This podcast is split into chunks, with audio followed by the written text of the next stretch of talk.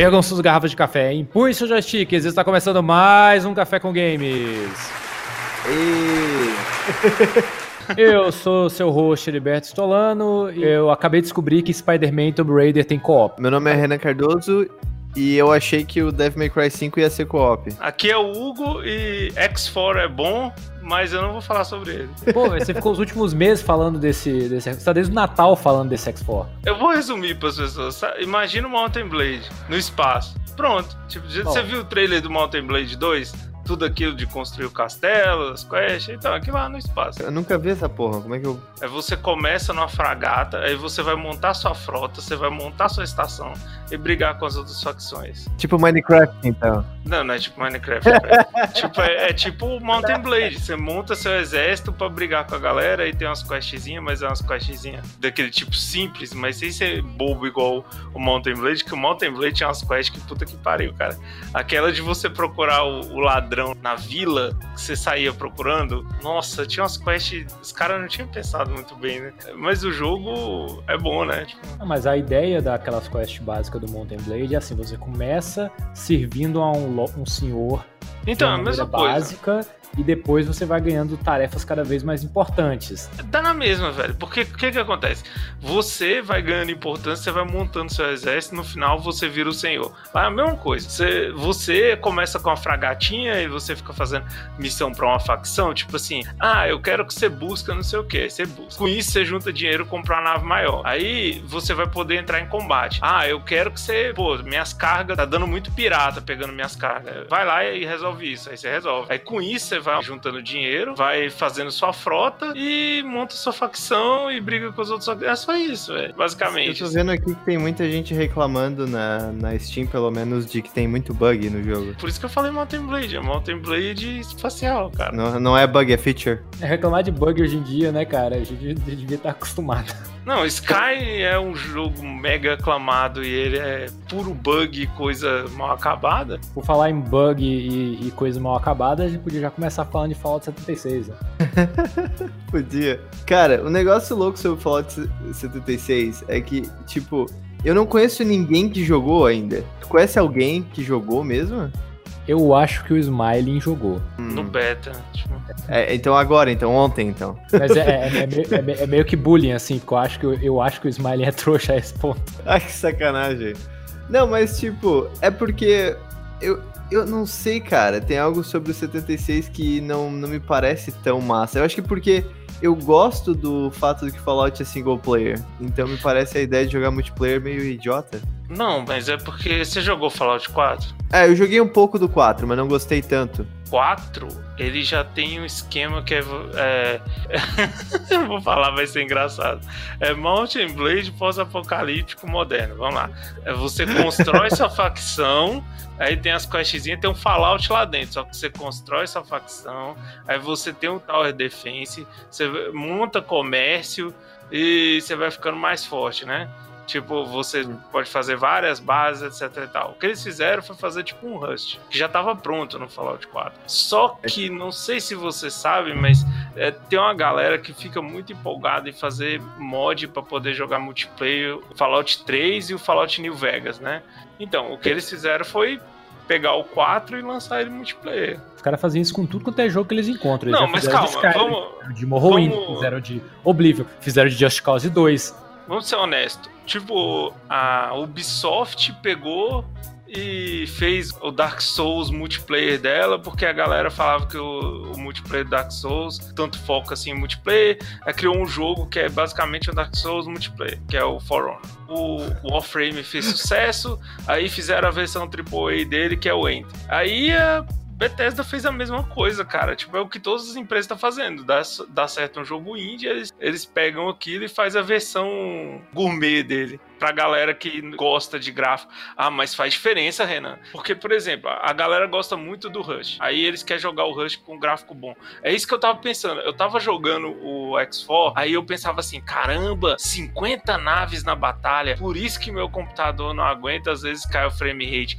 Mas aí eu pensei assim: pô, eu e o Eriba tava, estávamos jogando Battlefront 2 da, da EA. Tem 50 cara contra 50 cara, uma porrada de nave, um- uns robôs gigantes andando e beleza, cara, roda 100% e tal. Então, tipo assim, a, a empresa pequena, não, além dela não conseguir fazer é, um gráfico tão bom, a, artisticamente falando, lógico, ela não ia conseguir, ela não consegue fazer a otimização suficiente, velho. É, é, igual a mesma coisa que eu tava pensando do Vermintide. Ah, mas tem, sei lá, 200 inimigos na tela. Cara, a EA faz isso. E, é, e roda de boa no meu PC sem dar problema nenhum. E no caso dos indie, eles não conseguem otimizar o jogo para você rodar com gráfico. O problema é que a Bethesda é uma empresa de produção de, de AAA, ela tem o cheat de dinheiro infinito da ZeniMax Media e faz umas paradas com cara de coisa amadora, né? Hum, não sei, cara. Eu acho que eles vendem mal o produto deles e às vezes eles são tipo uma empresa que vende um brinquedo desmontado e, e fazem pra. Mas assim, calma. Sabe aquele episódio, sabe aquele episódio do, do, do Castelo Ratimbum?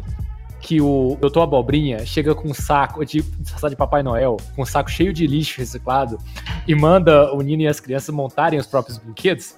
É isso a Bethesda lança um framework quebrado e fala: termina de montar seu jogo aí, vocês, pra comunidade moda. Não, mas o que eles fazem é, é, porque assim, é muito difícil você balancear um jogo e corrigir os erros dele. O que eles estão fazendo é que tudo enquanto é jogo, seja indie ou AAA, tá, tá lançando aspas em early access e eles estão corrigindo isso com o tempo, cara. É, porque devido ao, ao jeito que a indústria tá funcionando e tudo enquanto é empresa, que hoje em dia tá esse capitalismo voraz louco, é, tem que pagar as contas, né? Do jeito que tá o mercado de ações, eles têm que fazer esse tipo de coisa. Isso é uma prática muito antiga deles, mas é, mas é, um, é um negócio não, que vai lá do agora, início, cara. né? Piorou. Não, não. Não, não no sentido, não no sentido que o Heriberto tá falando, no sentido dos bugs e tal, e também do, da comunidade de mods, mas o negócio. Parêntese na zoeira, que assim, eu falei dessas zoeiras com relação aos jogos da Bethesda, mas especificamente nos jogos que são feitos na Creation Engine porque a Bethesda também não, publica, a, publica o Wolfenstein, é subsidiada da subsidia id Software, que são jogos que saem incrivelmente bem polidos, é só as paradas feitas na Creation. Tem algo sobre esses jogos, tá ligado? Desde a época do Oblivion, eu lembro meu primo falando, tipo, meu, esse jogo aqui é feio, mas tem muita coisa louca que acontece. Porque tu vê outros jogos, tipo Mass Effect Andromeda, sabe? Que era alto, tipo assim, tecnicamente era um jogo que era para ser super ambicioso, que os caras acharam que ia ser um puta sucesso, que talvez fosse uma nova trilogia do Mass Effect, e deu errado por causa de bug de engine, que é coisa simples, tá ligado? Não, aí que tá, eles venderam assim, só que eles tinham expectativa que era assim, tanto que eles criaram uma engine só pra ele, né? E aí deu errado. Tipo, se tivesse uma comunidade de mod, se tivesse uma comunidade de mod, tipo, não, não, eles não usaram. Depois, tipo, eles começaram pra esse, mas o negócio inteiro é o seguinte, que eu quis dizer assim, se, se o Andromeda fosse um jogo que tivesse algo a entregar e existia uma comunidade ali para criar os mods para consertar aquele jogo. Então, tipo, eu acho que da mesma forma, esses jogos da Bethesda, para mim, eles sempre tinham alguma coisa a mais, tá ligado? Que daí gerava essa comunidade louca o suficiente para ficar fazendo mod pro jogo parecer bom. Eu acho que é o contrário. Eu acho que é, é tipo Minecraft, velho. Você tem um jogo. Vamos pegar, por exemplo, o Breath of the Wild. É, a Nintendo lançou ele. A Nintendo, assim como ela faz com o Smash Bros, que ela fala que não é jogo de luta e não quer que ele esteja na Evo, ela lançou é, o Zelda pensando assim: ah, vai ter um bando de mod e as pessoas vão brincar e vão fazer um monte de coisa. Não, mas as pessoas fizeram mod. Porque toda vez que tem esse tipo de jogo que você tem várias interações entre coisas do mundo, por exemplo, ah, você pode criar uma casa. Aí no jogo só dá pra você criar uma casa, mas as pessoas pensam, ah, mas eu queria ter, sei lá, um castelo. Aí, com base no jeito que eles programaram para você conseguir fazer uma casa, eles conseguem expandir os fãs para você poder fazer um castelo. Mas isso aí é uma consequência daquele jogo ser bom e já ser divertido e na, é, na cabeça dos fãs faltar alguma coisa. Aí eles fazem. Eu não acho que você tem. É porque assim, os caras mal conseguem acertar o que o público quer. Quanto mais você falar que eles vão lançar um jogo, tipo, bugado, que a comunidade vai cuidar disso. Não vai, velho. Fallout 76, não, a comunidade não vai arrumar. Tipo, quem vai ter que arrumar é a Bethesda mesmo. Foi isso que eu quis dizer. Que, tipo, tem, tem algo a mais nesse jogo que daí que fazia a galera ir lá e fazer os mods, tá ligado? E tipo, quando o jogo perdeu isso em 76, é. A gente tá esquecendo que existia um mundo pré-Steam Workshop. Até as empresas entenderem que era bom ter liberdade para mods, que nem todas as vezes dão essa liberdade, foi, cara, eu, eu tinha começado, a gente já tinha começado o Café com Games, foi de 2010 para cá. Então, assim, mods, de, eu não sei que ano exatamente teve, eu acredito que foi 2011, 2011 foi mais coisas aconteceram. Até antes de 2011, as empresas eram meio que assim, ah, os mods estão aí, vocês se viram, é, o que vocês quiserem. É, e tinha empresa como a Electronic Arts tentava fortemente impedir que, que modificassem os jogos, porque se um jogo ganha sobrevida, ela perde a possibilidade de vender uma sequência. É, teve até um único caso que se conhece na Electronic Arts, foi um cara que fez o mod de Command Conquer e acabou ganhando um projeto pra ele, o cara, aquele Arms of Exego. É, aconteceu com Counter-Strike e tudo, mas o geral é que as empresas, o geral é que as empresas não queriam que houvesse comunidade modder. Aí teve uma E3, Todd Howard subiu, eu acho que foi quando ele foi anunciar Skyrim e ele anunciou que o jogo teria, eu não sei se foi Skyrim ou Fallout 4. Ele falou que o jogo seria totalmente amigável para a comunidade mod. E aí começou as empresas realmente é, fazer parte do pitch fazer parte do pitch da, da, da developer, falar ah, esse mas isso, mod friendly. Mas isso foi quando eles já tinham introduzido o planejamento para tornar o mercado da Steam de mods do Workplace pago, né? Eles queriam fazer aquele esquema é, em que eles ganhavam uma porcentagem em cima e acabou não dando certo e eles tipo, ah, tá tudo bem, tudo bem, a gente faz de graça. É, então, é, primeiro a Steam lançou a Steam Workshop, porque o cara para poder colocar mod tem que baixar, terceirizar do site, a Steam queria facilitar a vida da galera. E lá 2015, com Fallout 4, é que veio esse papo de, de mod pago. A Bethesda querendo capitalizar em cima do, do dos mods da galera. Esses mods, é. Um passe que você compra pro Fallout 4 para você poder é, vender mod dentro dele. Tem isso na Steam. Tipo, é, é tipo um DLC de que a Bethesda é, deixa para você poder ter mais ferramentas para desenvolver o mod e poder vender. É, é isso Só porque aí porque fica dentro do jogo. Eu lembro da época que a galera teve uma mega controvérsia assim se, se podia ou não os mods ser pagos, só que ninguém comentou, por exemplo, a Valve implementou um sistema no Dota 2 que você pode fazer suas próprias skins, suas próprias skins de arma para os personagens e vender dentro do mercado e criou todo um mercado paralelo em que a comunidade produz os props e as skins de microtransação do jogo. E, e ninguém falou nada. É, eu não lembro disso. Assim, por exemplo, eu jogo, eu jogo muito Chivalry. Chivalry tem um monte de skin, de coisa que não influencia nada na mecânica do jogo, então de boa ter mod. Geralmente só eu e a outra pessoa que tá mod instalada podem ver. É, e assim, é tudo de graça. É, mas o Dota ele tem um sistema interno, você pode fazer comprar é, item é, do jogo, né? Um skin pro seu personagem, coisa que é assim que ele ganha dinheiro. E ele tem um mercado interno que, por exemplo, eu, Heriberto, posso modelar uma machadinha para uns personagens, colocar ela no mercado e a Valve ganha uma parte da negociação igual ela ganha carta e outros dela. Que é muito mais inteligente de fazer. Porque você pega, por exemplo, a Capcom que tinha uma má fama, a Capcom ela liberou para assim a comunidade do é, de jogos de luta pode usar as sprites da Capcom desde que não seja para ganhar dinheiro para editar em cima e Mugen existe é famoso no Brasil desde sei lá 2003 para cá, muito do que a Capcom fez nos jogos dela existe a, a, o boato de que foi inspirado em coisas que a própria comunidade criou, assim, retroalimentativo. Assim. Você vai e alimenta aquilo e você ganha em troca. O Street Fighter 4 era cheio de, de, de skin, de, mod, de modders assim, fez, né? Transformar o Ryu no Goku e tal, aí parece que agora é, as paradas são oficiais da capa. No, é, no 5 você pode é. colocar os mods. Tipo, no 5 tu pode botar os mods no PC só, né? Mas, tipo, o negócio também que eles começaram na Capcom a fazer foi aquele negócio das skins com patrocinador também, que não deu muito certo. Não, mas o negócio de patrocinador é. Eu boto fé, cara. Porque, por exemplo, no Dota, quando tu vai jogar os times lá, tem a bandeira do time. Se a bandeira do time é, por exemplo, da Red Bull, aí tem os dois búfalozinhos lá. É só isso. Você vai pegar a luva do Ryu e vai colocar um patrocinador, como se o Ryu estivesse lutando patrocinado. Assim. Não, eu sei, eu sei disso, mas é, eu acho que eles disseram que deu errado porque. Não foi bem que deu errado, mas é por causa da forma como eles monetizaram. Ou tu fazia do jeito deles ali com os anúncios, ou senão tu tinha que pagar por uma inscrição pelos DLCs. Aí tu tinha acesso aos jogadores, não, é assim, aos players, não era um negócio assim? É, você ganhava pra, pra ter o anúncio é, Fight Money, que é o, é o dinheiro que tem dentro do jogo que você vai acumulando com o tempo à medida que você vence ou joga, assim, você pode jogar single player também. E com esse dinheiro você não precisa comprar os DLC. Você pode pegar dentro do jogo e juntar um tanto e comprar, sei lá, a fase que você quer, a cor de roupa que você quer, a roupa 2 do Ryu, é, um personagem que não tem, porque o Street Fighter base, ele não tem o Season 1, Season 2, Season 3 e agora o Evil Ryu, né, que é o Kag lá. Então, tipo, tem cada Season dessa são seis personagens. Aí você coloca 3 vezes 6, 18, mais um 19, então são 19 personagens que você pode comprar que não vem no habilitados para você, você vai jogando e compra eles. Com esse Edge que você colocava na, na luva, por exemplo, você ganhava um pouquinho mais de dinheiro. Fazendo... A única coisa que eu vi aqui, que o galera tá reclamando, pelo menos no Reddit aqui, é que a aplicação deles nas luvas é horrível.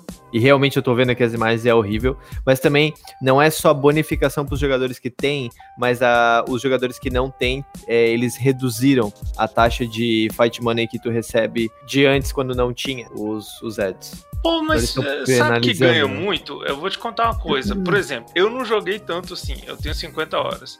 Eu comprei o Season 1 e o Season 2 inteiro jogando é, 50 horas. Não a, as fases, mas os personagens. Eu comprei todos os personagens, tipo 12 personagens em 50 horas. É razoável, é razoável. Assim, pra quem joga, tipo, você vai jogar, sei lá, 12 por 50, dá, dá um tempo, assim, que você vai ficar jogando. Mas não necessariamente tudo que eu joguei deu Mode, sacou? Então eu acho que é razoável, assim. E também eu tenho pouco. Eu comprei cor, eu comprei é, estágio, eu não sei quantos que eu joguei, era razoável, assim. Era, era ok pra você. Você conseguia comprar tudo que você queria. É, a, o que eu escutava, eu não comprei. É que os, o, as fases, os estágios eram muito caros. Eu acho que eu comprei um só. Então, tipo, eu não juntei pra isso, porque eu não me importo de ficar jogando. Eu gosto de jogar no training mod mesmo. Então, por mim. 76 começou lá no lançamento, né? Em que. E que daí, tipo, quando eles lançaram o jogo tinha um monte de problema de jogador sendo desconectado, jogador tendo problema desse tipo. Mas aí já, já lá na, na, na pré-venda, né? Eles disseram que a. É, se tu comprasse na pré-venda, tinha um, um pacote super fodástico lá, que podia pagar de colecionador, que vinha uma bolsa de couro e dentro vinha a cópia do jogo e vinha um, um boy daqueles, tipo, da. A maquininha assim, que ia ser tipo um negocinho pra tu botar o teu tablet, sabe? E é dentro, aí ia rodar um aplicativo, um negocinho assim pra usar, tipo, make cosplay, assim. E mais, acho que mais uma, um troféu, não sei o que. Só que aí, quando os caras trouxeram, a bolsa não era de couro, a bolsa era de nylon, sabe? Tipo aquele linho vagabundo, assim, sabe? De bolsa, não sei explicar agora. Mas era um material bem ruinzinho, assim. Aí eles, tipo, reclamaram, né? Porque custava, acho que 200 dólares ou coisa assim, que a bolsa não era de couro. E aí os caras, tipo, ah, é, não, é que não, não tinha, tipo, em estoque, aí a gente teve que substituir por esse material aqui, mas a gente vai te dar uma quantidade lá de dinheirinho do jogo e tal, e não sei o que. E aí os caras reclamaram que a quantidade de dinheiro de jogo que eles deram não era nem suficiente para comprar a versão digital do item, que era a bolsa no, no jogo mesmo, tá ligado?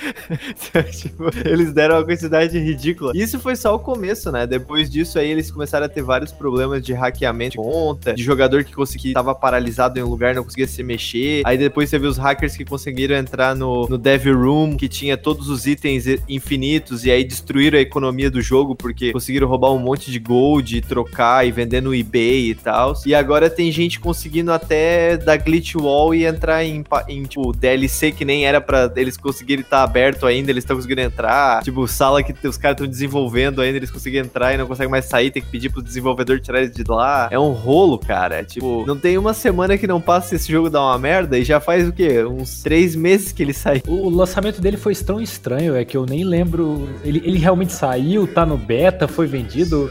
Não, não, é tipo, eu acho que ele já tá. Isso não pegou. É, tipo. Ah, faz ele... todo sentido. Ele saiu na plataforma da Epic Games. Ele saiu na só na, na plataforma da Bethesda. Que ela ia lançar os jogos só lá. Aí ela voltou atrás agora.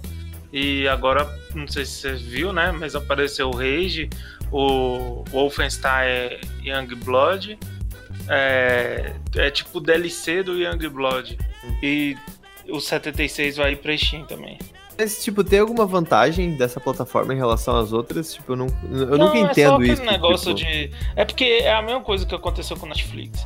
Eles veem que é, eles estão ganhando dinheiro em cima da venda daqueles, das IP deles e eles estão tentando trazer é, aquela porcentagem que eles estão perdendo para eles. Que é Eu uma acho grande estranho bobeira, me né? parece, Que, tipo, é, me parece bobeira. que o fato de você conseguir juntar tudo num lugar só e a Steam ter uma boa administração de promoção, etc e tal, saber o que tá fazendo, faz com que as pessoas não pirateiem. Se, se todo mundo fizer é, o seu, vai voltar a pirataria, velho. Porque o que a galera tá gostando é que você tem um lugar onde tá tudo lá prontinho, tudo certinho, baratinho pra você fazer e as empresas já estão ganhando dinheiro, velho. É É porque, na visão de um empreendedor, é, de um empresário ou de um, de um executivo, se a Steam tá ganhando uma comissão, sei lá, de 5% da venda dele, ele não vê como eu estou vendendo, no- estou ganhando 95% do.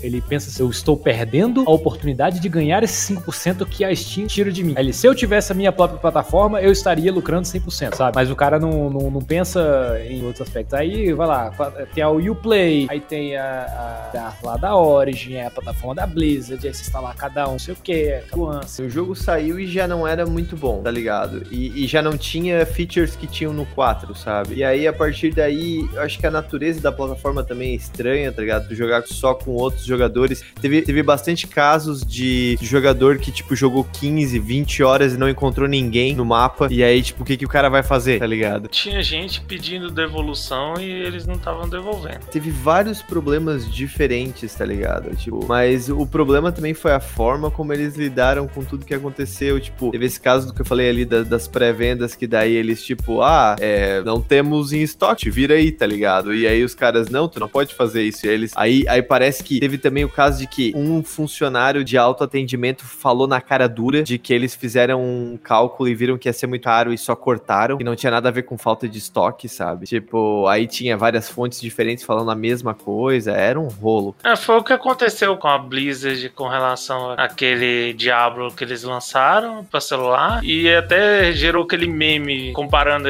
a Bethesda e a Blizzard com a EA. Que a EA já acontece isso o tempo inteiro, né? Normalmente, quando acontece isso, é a, é a EA que tá lá.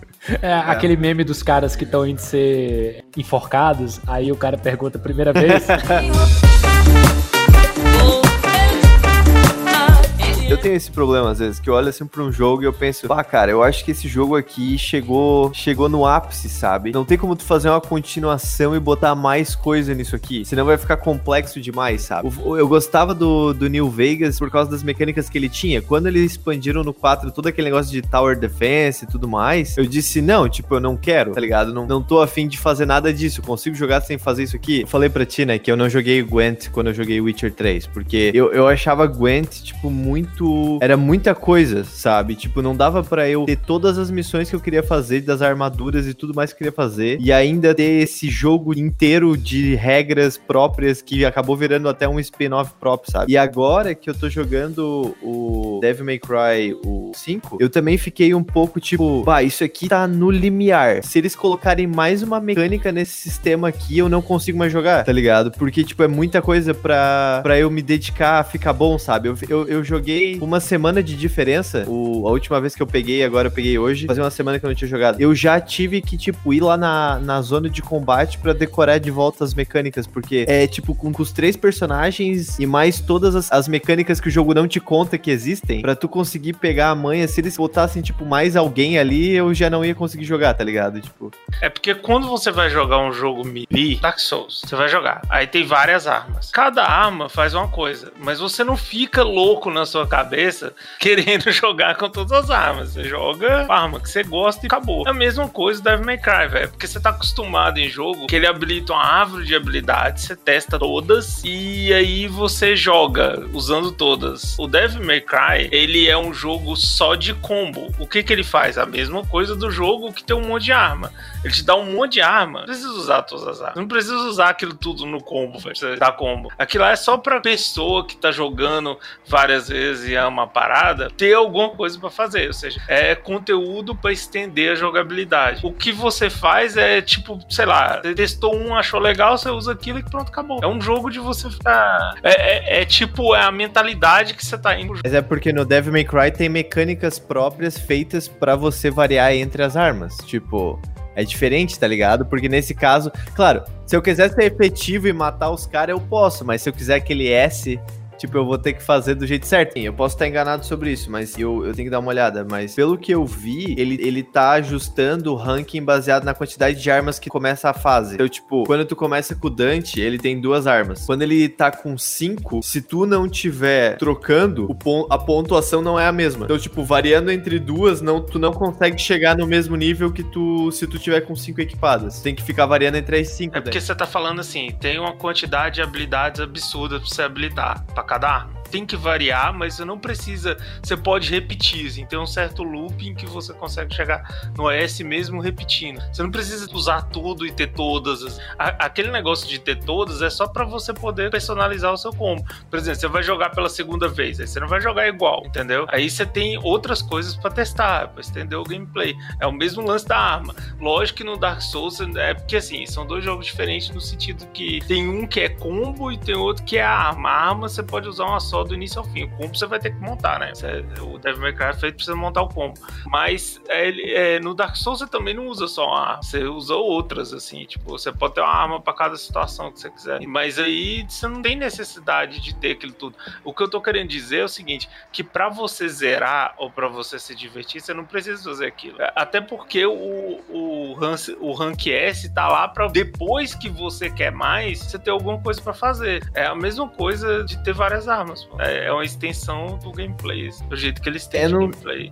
Eu tenho muito esse negócio de assim, se eu vou jogar, eu vou jogar pra tirar a experiência, tipo, máxima, tá ligado? Então, por exemplo, Witcher, eu peguei as armaduras até aquele nível lendário ultra lá que, que tinha na, no DLC. Tipo, é o que eu faço, tá ligado? É assim que eu curto, tá ligado? E a mesma coisa eu vou jogar Devil May Cry, vou jogar pra tirar S, tá ligado? Então é tipo, só que daí eu, eu me esgoto nisso aí. Por exemplo, é como se estivesse fazendo malabarismo, entendeu? Com três bolas. Se eles colocar uma quarta bola pra fazer malabarismo aqui, eu não consigo mais, tá ligado? Eu vou ter que. Eu vai cair tudo, entendeu? Aí, o Devil May Cry, ele tem didática suficiente para você sair do casual e, e, ser aquele cara que domina aquele gameplay, mas ele não é um jogo. Se você for com essa mentalidade de completar tudo, de jogo normal, que você joga casual, etc e tal, que você faz a coleção de item, etc. Aí você tá errado. Ele é um jogo para você é, chegar lá e ir explorando aos poucos, etc. Você, é, esse desafio que você falou assim, eu não consigo mais, é aí que tá, é aí que o jogo brilha. É feito para você praticar várias vezes até você conseguir mais. Esse é o lance. É, ele tá lá para te colocar uma parede e você quebrar a parede, cara. Esse é o lance de jogo que tem o, o, gameplay mais exigente. Os inimigos no 5 são mais sacos de pancada, eles não oferecem muito desafio. O negócio é você que tem vontade de montar um combo melhor. É tu querer fazer o combo melhor. E eu, eu tô jogando pensando nessa mecânica, certo? Porque a mecânica também tá ali pra me incentivar isso. Tipo, a música vai aumentando à medida que eu vou melhorando o combo e tal, não sei o que. E aí eu fico tipo, ah, é, o meu objetivo é chegar no SSS, mas se eu chegar no S, tá ok, tá ligado?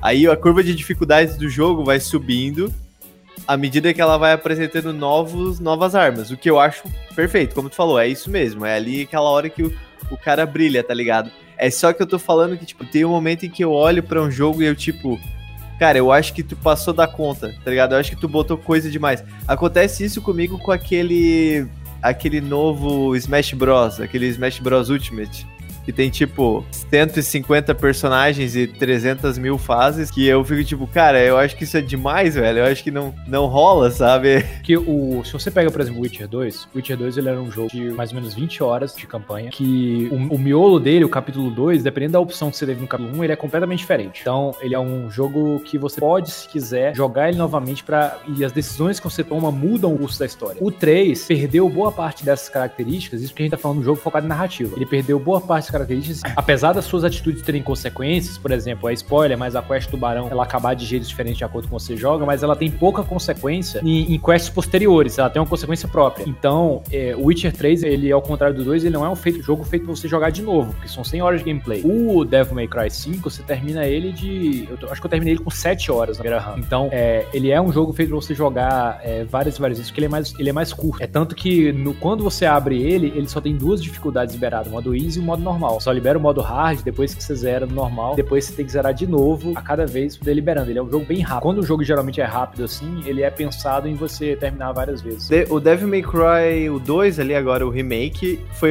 eu joguei duas vezes, né? Com, com o Leon e com a Claire. Eu acho que foi o último jogo que eu lembro, que assim, que me vem à memória que eu joguei duas vezes, mais de duas vezes, fora o Shadow of the Colossus. Chega a dar uma sensação estranha, né? Jogar os jogos da Capcom, porque eles são tão curtinhos e a gente tá tão acostumado com jogo hoje em dia saindo pra ser assim. Exceto Monster Hunter, né? Chega a ser esquisito, assim, você jogar um jogo e terminar ele em 10 horas, assim, é estranho.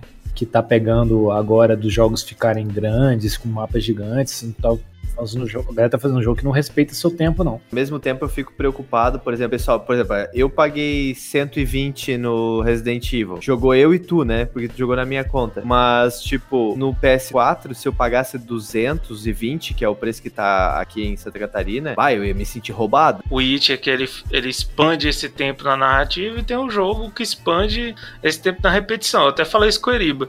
Eu, quando eu vou jogar um jogo da Capcom, eu jogo uma parte e ele é mega mega cansativo os jogos. É, tipo, eu quando vou jogar Street Fighter, eu jogo meia hora. Aí eu jogo meia hora um tempo, aí para um tempo, aí joga mais meia hora, no final eu jogo uma hora por dia, assim, e tá bom para mim. É, esses jogos repetitivos, assim, eles são feitos para pessoas que gostam de, tipo, evoluir dentro daquele gameplay. Aí para você parece perda de dinheiro, né? O fato dele ser mais curto. Mas pra pessoa que gosta, essa profundidade que eu te falei da, de você montar o seu combo e evoluindo, jogando a dificuldade mais alta, é isso, velho. É, não fica visível para as pessoas que, tipo, gostam, sei lá, de, de um Witcher, assim, mas é isso que essas pessoas fazem com esses jogos, que eles duram um pouco mais e vale. Para a empresa que está desenvolvendo, durante a geração PlayStation 3, a gente viu muito isso, né? As empresas tentando dar um jeito de travar o, o jogo ao primeiro comprador. Tipo, quando saiu o Batman Arkham City, o DLC da Carta Negra, ele era, digamos, vinha junto o pacote para quem comprou. Então, se você revendesse o disco, eles estavam tentando de alguma forma eliminar a revenda, proibir a revenda, é, atrelar o jogo ao console quando você ativado, alguma coisa assim. Porque a ideia é, quanto mais tempo esse cara passar com esse jogo aqui, mais ele vai demorar para poder pensar em revender o jogo. Eles estavam tentando de alguma forma acabar com a revenda de jogos. E aí eles começaram a, a entrar assim, ah, pô, a melhor forma de você acabar com a revenda de jogos é você fazer um jogo que o cara demora mais de um mês para zerar.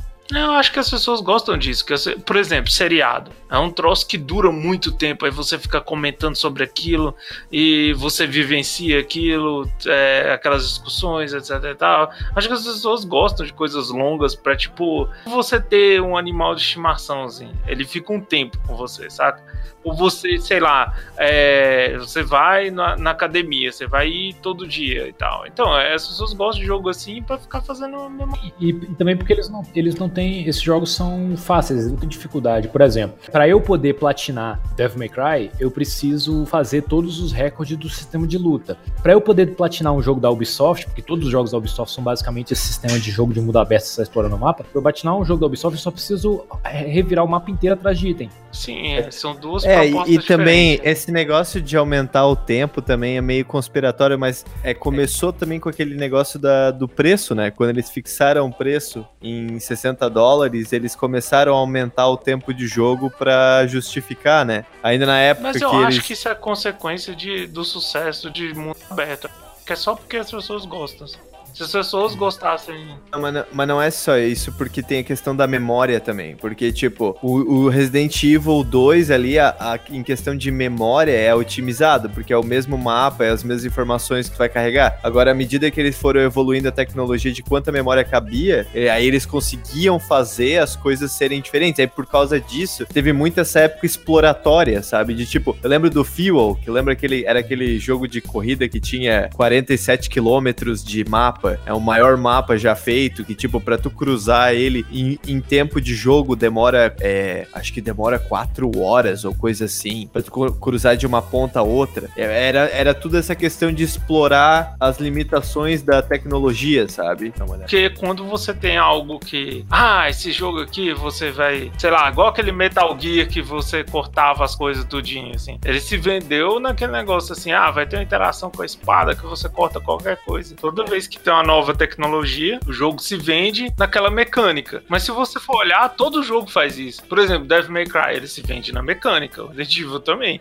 Ah, você tem um jogo de exploração mega focado em exploração, mecânica. Você tem o Mario, você vai pular, mecânica. Você tem o Devil May Cry, como? Mecânica. Por exemplo, você pega o Witcher 3, ele é um exemplo perfeito de como você faz um jogo que dura, porque eu lembro que cada vez que eu abri o jogo, jogava meia hora, fazia uma quest lá de buscar monstro, alguma coisa assim, e me dava o Porque ele é tipo um seriado, né? É, como se tivesse assistido um episódio de um seriado. E aí, beleza. Agora, por exemplo, Shadow of War, caralho, que jogo chato. Não, mas, cara, ali, que... ali é enche o É verdade. de linguiça pra caralho, velho. aquele jogo foi mal pensado. Sabe aquele jogo que a ideia parecia incrível? Que você chegasse pro Eribe e falasse: tem um jogo desse jeito. Aí o Eribe ia olhar: caramba, esse jogo é muito bom.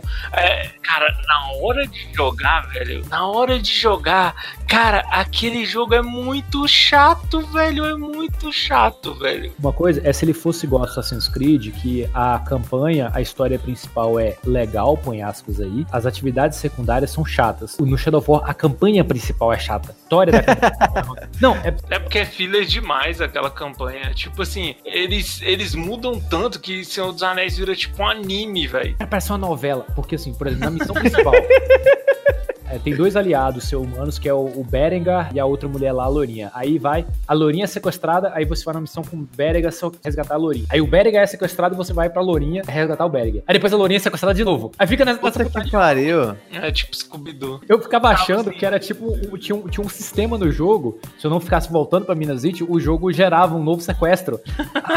tipo aquele, aquele gerador de quest de Skyrim, que o, o rei te dá uma, uma carta assim, e ele gera quest de, de procurar um bandido é, Ah, aleatoriamente. sei, sei. eu achei que era procedural esses sequestros dos dois. É, não, velho, o que é engraçado daquele jogo, né? É, é que, tipo, você pensa assim, nossa, vai ter um jogo de estratégia dentro de um jogo de ação. Aí você você pensa nessa ideia, caramba, eu vou estar dentro do jogo de estratégia, aí eu vou definir aquela batalha, aí eu vou mandar os exércitos, aí vai ser maneiro, etc e tal. Aí dá pra ver porque que a Ubisoft não fez isso no Assassin's Creed 3.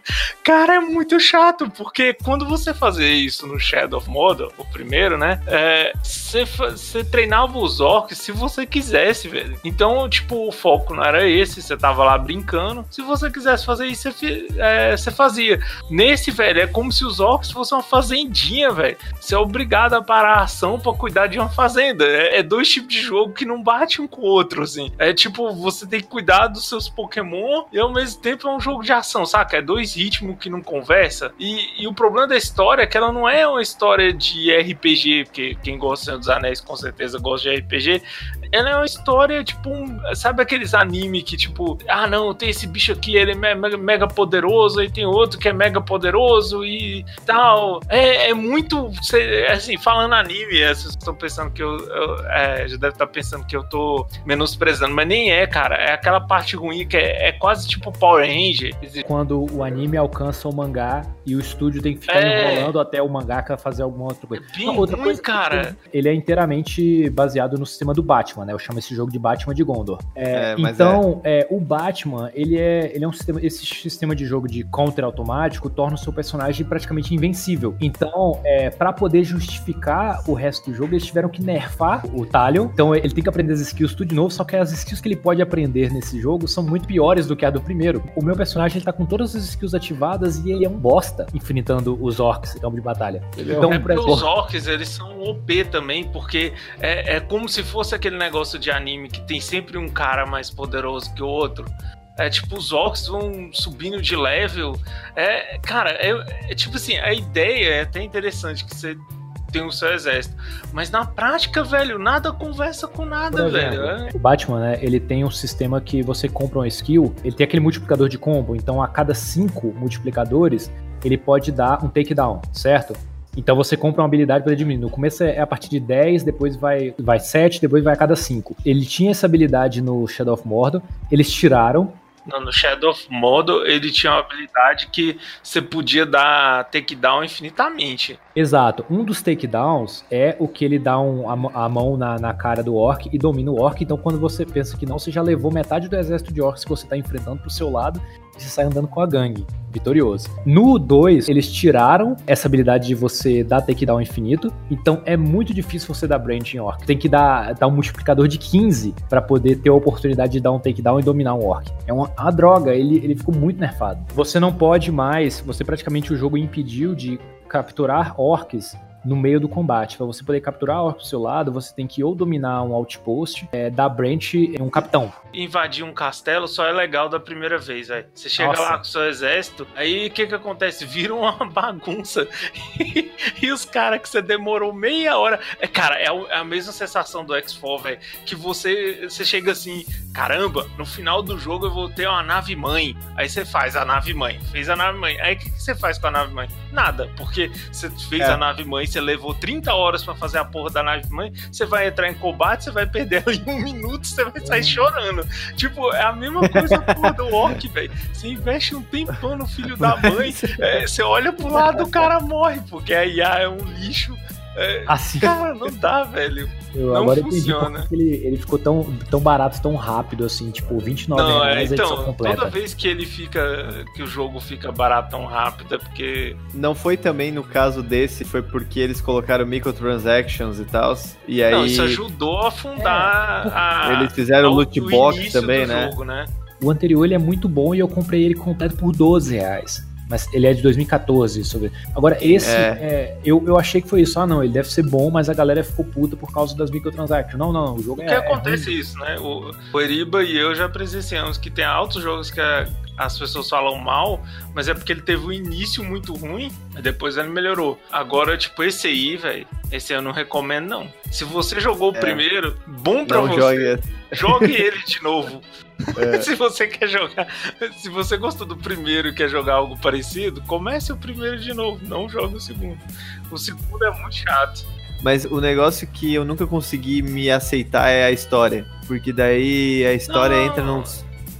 Eu acho Ah, de não boa eles gosto, modificar a história, assim, mas. Não, não é modificar, é tipo assim, ó, é que é um prequel pra um negócio que, tipo, tu sabe que o que não importa o que aconteça, não tem consequência o que tu tá fazendo, sabe? Quando eles fizeram, acho que Senhor dos Anéis Guerra no Norte, que eles começam a falar desses caras que lutaram em uma parte diferente do mapa durante o Senhor dos Anéis, é, é, Uhum. tipo, é irrelevante. A única coisa que acontece naquele Sim, jogo aí- é que as águias é que é, que é tu quem manda as águias que buscam o Frodo lá. É só Ah, isso ele que explica faz. por que, que, é, por que, Ele que explica não foram por que que a-. Isso, é, ele explica por que que as águias não estavam lá pra levar eles pra Mordor, tá ligado? É só pra isso que serve esse jogo.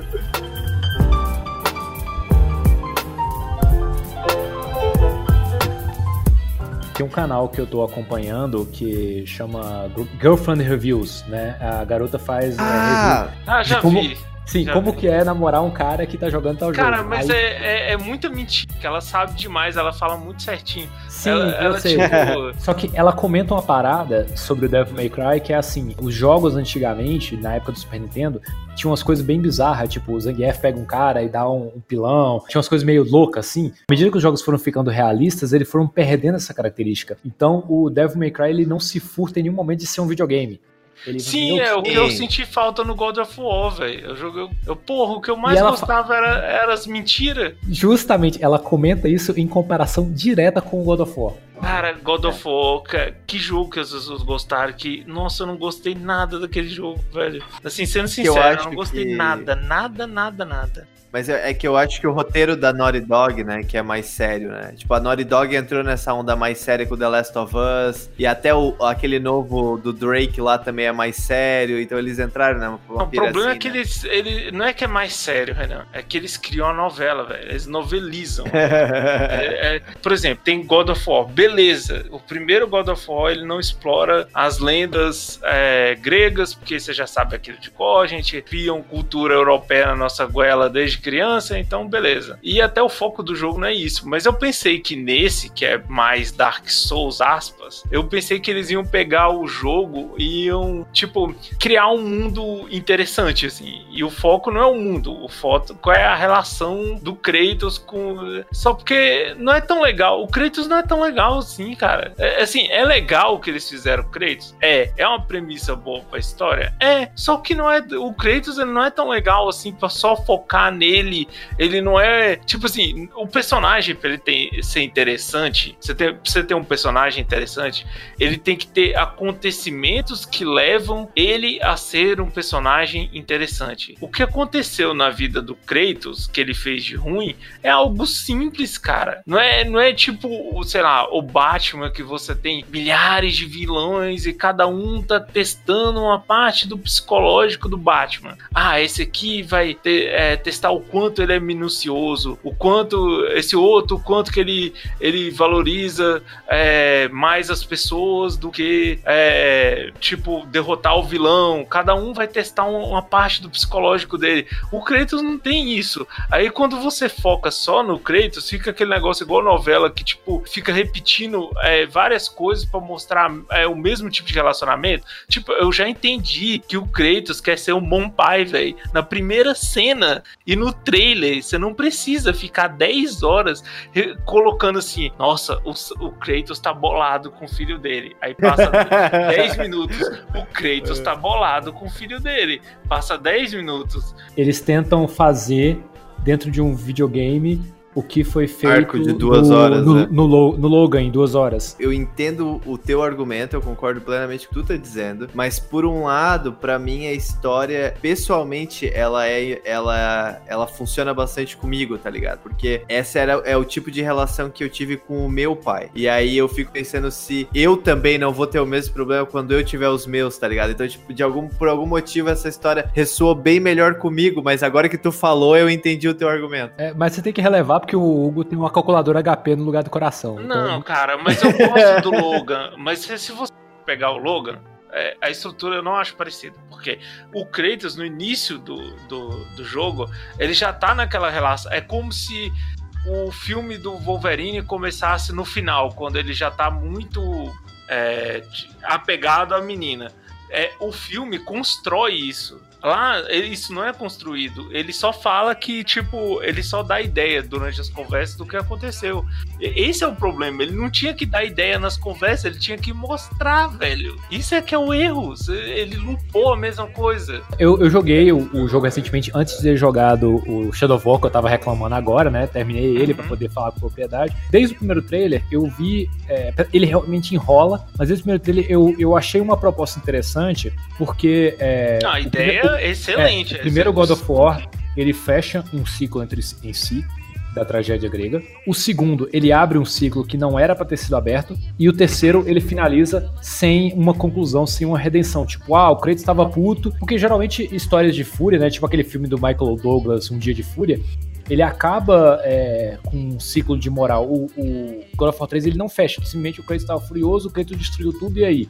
Ele não mostra, por exemplo, a consequência da solidão dele de ter destruído o mundo inteiro e ficado sozinho, pra ele ver que a, que a fúria dele é cega. Aí o 4, né, esse God of War, ele vem pra fechar esse ciclo das consequências da fúria dele. Sim, mas o problema é que ele não mostra a evolução disso, igual o, o filme Logan. Ele já tá tudo lá e ele fala através de conversa. E, pô, velho. Eu queria ver isso acontecendo. Ele ficando com outra mulher, ele eh, tendo. Ele, tipo assim, ah, agora ela tá grávida, e ele mudando a personalidade aos poucos. Ia ser muito mais legal. E outra coisa que isso acontece no primeiro God of War, eles não exploram tanto o universo do God of War. Eles, é, porque é um jogo de ação, né?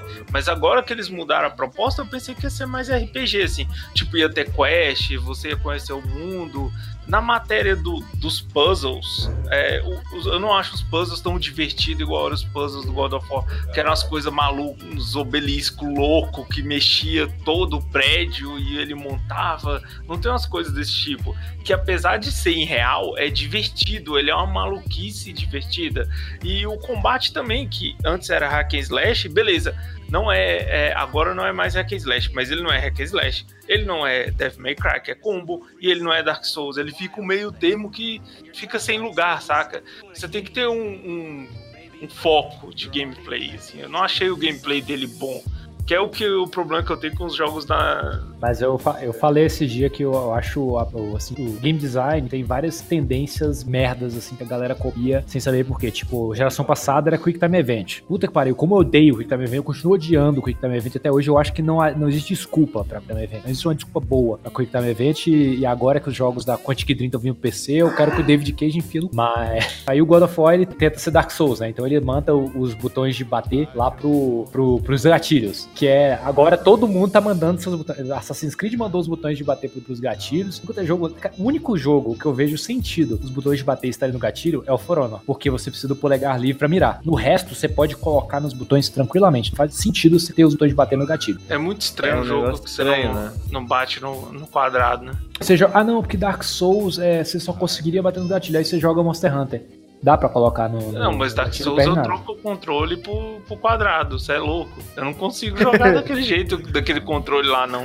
É, é aquele controle. Pô, me, manda, me manda a configuração que você usa depois, certinho. Ué, eu configuro na hora. Eu configuro igual aos outros jogos. Tipo, eu coloco esquivar no, no bolinha, que normalmente é, né? Tipo, eu coloco ataque fraco no quadrado, ataque forte no, no triângulo. É isso, basicamente. Aí defesa eu coloco em cima. Que em jogo de luta, normalmente defesa é em cima. Aí é, a defesa fica rápida. É. Aí o parry, normalmente eu coloco embaixo do ataque forte, ou se não em cima, do lado da defesa. É assim que eu configuro o controle. A ideia de você, a, digamos, atacar com os gatilhos tá nos jogos de tiro, por quê? Porque você precisa do dedo do polegar livre no controle para mirar. Uhum. Só por causa disso. Aí algum idiota viu assim, ah, Dark Souls usa os botões de bater no gatilho. Acho que é porque a câmera do Dark Souls é tão ruim que eles colocaram no gatilho para poder corrigir um erro que eles não conseguiram na programação. Isso acontece Mas, poder mirar com analógico. É. Posteriormente, eles viram que isso é uma merda e criaram um, um botão de lock-on gambiarrado. E no geral, em Dark ah, é. Souls, você só enfrenta um, um, inimigo por vez. Mas também no God of War novo, eles fizeram aquela mecânica do machado, que é por isso que tem. Porque tu aperta com o analógico esquerdo e vira uma mira. Aí tu precisa do, do, do gatilho, porque tu vai estar tá com o dedão no analógico direito para mirar o machado enquanto tu se move. Então por isso que eles precisaram colocar então, ali. Mas aquilo lá de jogar o machado você só usa para resolver puzzle, né?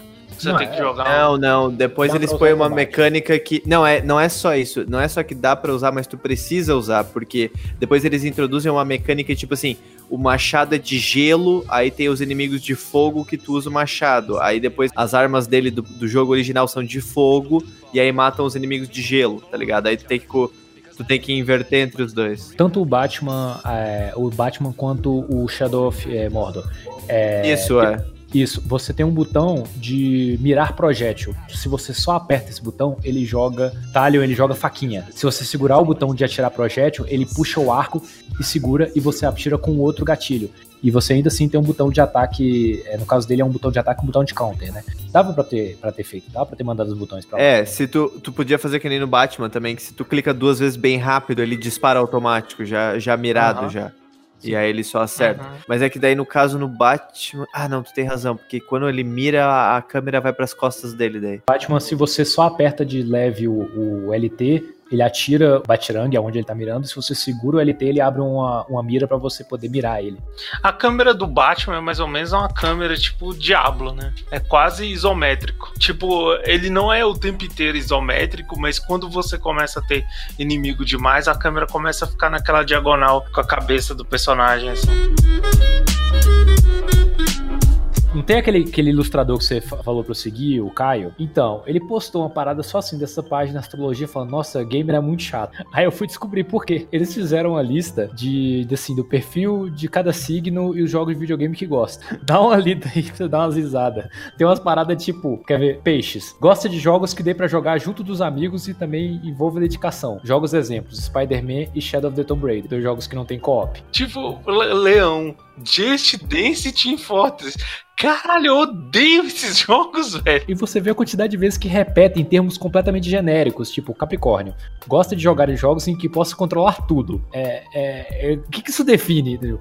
Aqueles que podem exigir paciência e organização. Os jogos de futebol, por exemplo, ele pode tomar conta Não, de tudo sobre o time. olha- olha Aí outro legal. exemplo, Ah. Zelda. Cara, Tá é, eles colocam, tipo assim, FIFA junto com Zelda, velho. Como Não, se esse- fosse uma coisa só. Esse aqui é ótimo, que é Aquário. Gosta de jogos mais loucos possíveis. Uhul! Parece um- uma headline do, do Fantástico, né? Daqueles que exigem inteligência, mas ao mesmo tempo dá pra extravasar e fazer loucura nele. GTA V e God of War. Você lembra quando tinha aquelas revistas de videogame que, que os caras escreviam uns textos assim? Esse jogo é muito massa, velho, Você não tá sei o quê. pra uma criança? É, tipo, parece isso aí que você tá lendo. Não, o tipo, legal é é que um o- texto muito ruim. O signo de aquário basicamente define todos os homens heterossexuais brancos, né? Porque é é aquele cara que tem um console, um PlayStation 4 só pra jogar FIFA todo final de semana, compra um GTA e um God of War de vez em nunca quando sai, joga uma vez e continua o resto da vida jogando FIFA. É 90% dos caras brasileiros. Todo mundo tem que nascer no mesmo mês, senão não funciona a bagaça. É, não, não o mercado. Nessas, nessas bodegas indo trabalhar com inteligência de, de, de, de público, com BI, aí o cara joga todos os dados. Não, não, precisa de dado não, precisa de data mine não. Vai no signo das pessoas que, que se acerta. Imagina Cara, inteligência de sabe. mercado com essa merda. Tu sabe que eu trabalhava com uma pessoa que era assim e que tinha essa função, velho. Eu trabalhava com uma pessoa da área de estratégia, velho, que tinha esse negócio, cara. Tu falava com ela e ela, tipo, ah, cara, mas é porque tu é muito escorpião mesmo. Aí tu, tu já gosta dessas coisas. Tipo, a pessoa trabalhava com a parte de estratégia de mercado baseada em estatística, tá ligado? Mas Eu ela ficava, tipo, fazia, mas ela separava por grupo, por... é, Fazia planejamento focus de group. persona. Fazia planejamento de persona. signo. Co- Não, sem signo. Mas, tipo, Ah, falava de signo o dia inteiro, tá ligado? Era não, mas tipo não, pra- não, Não, falar tem de signo- pessoa que faz isso com piada, né? Tipo, Não, esse aqui é Não, muito não. bom. Esse aqui é muito bom. É outro bom. Libra. Gosta de jogos inusitados e é mestre em viciar aqueles joguinhos que ninguém gosta. Exemplos: Call of Duty e Battlefront. É, ninguém gosta, é ninguém verdade.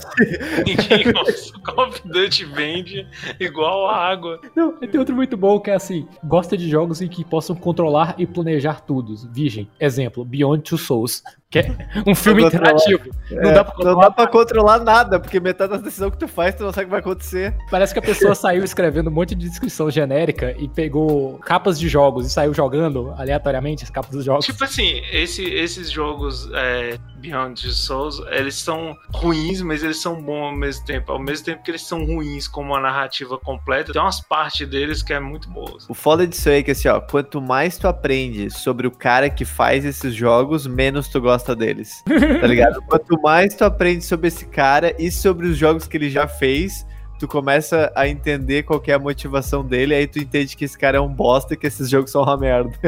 Isso é porque tu só odeia quando tem contexto, sabe? De cinema. Você- se você assiste os filmes do Roman Polanski, você acha ele um gênio. Depois você descobre que ele é um pedófilo. ele tem processo nos sete países que ele não pode entrar. De se consumir alguma coisa, porque sei lá, eu acho que eu, eu acho que quando a pessoa sabe fazer uma coisa, é tipo assim, eu sou um cara que conserta computador, eu conserto computador. Se eu cometi um crime, o crime não tem a ver com que eu, com eu fazer o computador aqui. Às vezes a pessoa, ela faz, ela, ela é uma pessoa que, sei lá, ela escreve uma boa história de romance, mas ela tem algum problema psicológico, assim. Que é foda quando o trabalho faz parte disso também. Tipo, Louis C.K. eu tenho um problema. Porque eu sempre achei Louis C.K. o cara mais engraçado da face da Terra. Mas aí agora que teve toda essa questão do escândalo sexual dele, sobre, tipo, ele tinha aquele ca- vários casos de masturbação em público e tal, eu não consigo mais ouvir as piadas dele sobre masturbação, porque antes era tipo, esses caras que escrevem bem normalmente são pessoas que conhecem bem o psicológico humano. Você tem que ver que ele mesmo se analisou e, e- e sabe as nuances daquele tipo de coisa. Ou seja, essa, se aquela pessoa sabe demais, é porque ela cometeu aquele crime, entendeu? nossa, O Stephen King, então, puta que pariu. É, o Stephen King é o cara, né? No caso do David Cage, acontece isso porque o negócio inteiro é que ele é um cineasta frustrado. E aí o negócio inteiro dele era que ele queria fazer filmes, mas não tinha dinheiro pra fazer eles e não tinha quem financiasse ele. E ele conseguiu essa rota pelos videogames, né? Mas cada vez mais ele quer tirar as decisões, a importância das decisões dos jogadores. Tanto que os dois jogos que mais fizeram sucesso dele são os dois jogos que ele menos interferiu. Teve o Heavy Rain e o Detroit. Todos os dois, ele criticou os jogos da forma como eles foram lançados, porque ele tentou interferir no roteiro e os caras, o, a pessoal da produção teve que, inter, tipo, impedir ele de botar as merdas que ele coloca nos outros jogos dele, tá ligado? Caralho, eu adoro aquelas merda malucas. Tipo, Você gosta daquele trem, daquele trem Dragon Ball Z do, do Indigo Prophecy? Então, é porque eles colocam, ele colocou umas coisas malucas. Eu não acho que estraga. É porque assim, é, é, o que, que eu acho dos jogos dele? Eu acho que ele constrói uma cena cinematográfica legal, interativa, e a história é muito louca e foda-se se a história é louca. Tipo, é porque vocês têm um. É porque vocês nunca leram Marvel, assim. Marvel é mais ou menos assim. É, tem fases. Não, calma. Tenta a comparação que eu vou fazer. Tá Marvel, calma. coisa sobre a gente. Calma, calma. Marvel teve fases de cada herói. Se você for levar a sério tudo que acontece na Marvel, você vai achar todos os heróis uma bosta, porque teve fase bosta de todos. Então o que eu vejo é o seguinte: ele, ele pega e tem partes da obra dele que é legal. Eu vejo essa parte separadamente. E essas outras que é, é uma merda, eu meio que acho engraçada. É tipo a Marvel, assim. Tipo, você pode. Se tem um jogo que é bom de uma franquia, você pode separar aquele jogo do jogo ruim e levar em consideração só o bom. Tipo, tipo. É, e sei lá, a parte que ele pira, eu acho muito engraçado, porque é um negócio muito louco, então eu não acho ruim. Dá a volta e fica bom, saca? Tipo, é aquele negócio, tipo, como é que esse cara pensa nessa merda, velho? Tipo, Essa treta aí é a mesma treta que eu tenho com o Heriberto há anos com o negócio do Kojima. Que eu acho que assim, ó, só vale isso aí se o cara fez de propósito. Se o cara fez.